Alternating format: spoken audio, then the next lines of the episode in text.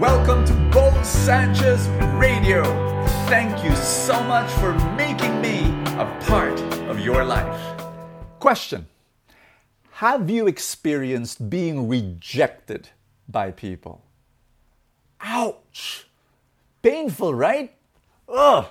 I've experienced that. Even when I was a kid, going to school, I did not have good grades. I was not good in sports, and I was not rich, didn't have money, and then, I was not good looking, was, past tense, excuse me. But really, and being rejected by my classmates, being rejected by my friends. Listen to me. Why do people reject people? I believe there's one reason. I'm going to share it with you right now. But I'm inviting you to stop automatically rejecting people, because we lose and miss out on massive blessings. Let me tell you this story. Once upon a time, there was this elephant in the forest, lonely, walking around, looking for a friend. Sees the rabbit. Rabbit, beautiful white rabbit, jumping up and down. And the elephant called, "Rabbit, rabbit, can we be friends?" The rabbit stops, looks at the elephant and says, "You're so big. You can't jump around like me. I'm sorry. We cannot be friends." And the rabbit just jumps away. And so the elephant was sad, walking around, sees a monkey up in the tree. And the elephant said, "Monkey, can we be friends?" And the monkey said, No, you're so big. And you can't hold the vine and swing from tree to tree like I do. Excuse me, bye." And so the elephant was sad and starts walking again in the forest. And then he sees a deer jumping around and running around. And so the elephant says, "Deer, can we be friends?" And the deer raises his eyebrow and says, "Excuse me, you are so big.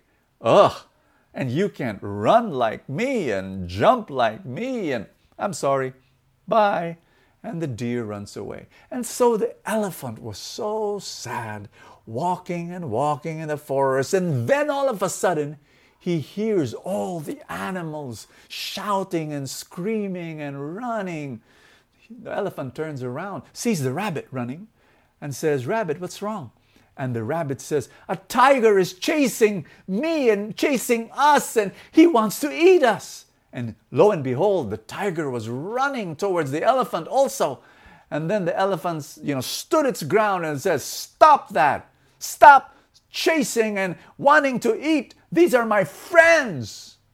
And the tiger did not pay attention and leaps towards the elephant, and the elephant kicks it really hard, and the tiger just flies away, and then got so scared, runs away, and then all the animals, the rabbit and the monkey and the deer, goes to the elephant and says, "We're sorry. You know what, Mr. Elephant, you're just the right size to be our friend." Oh, I love that story. Let me tell you why. Do you know why many people reject others? Here's the reason why. We reject people who are different from us. People who talk different, people who act different, people who believe different, people who go to another church, or people who believe other things, and people who have different traditions, and people who dress differently. And, we reject people who are different from us. We want to have friends who are like us, talk like us, believe like us, because it's more comfortable. But I'm telling you, we reject people who are different because of a subconscious fear.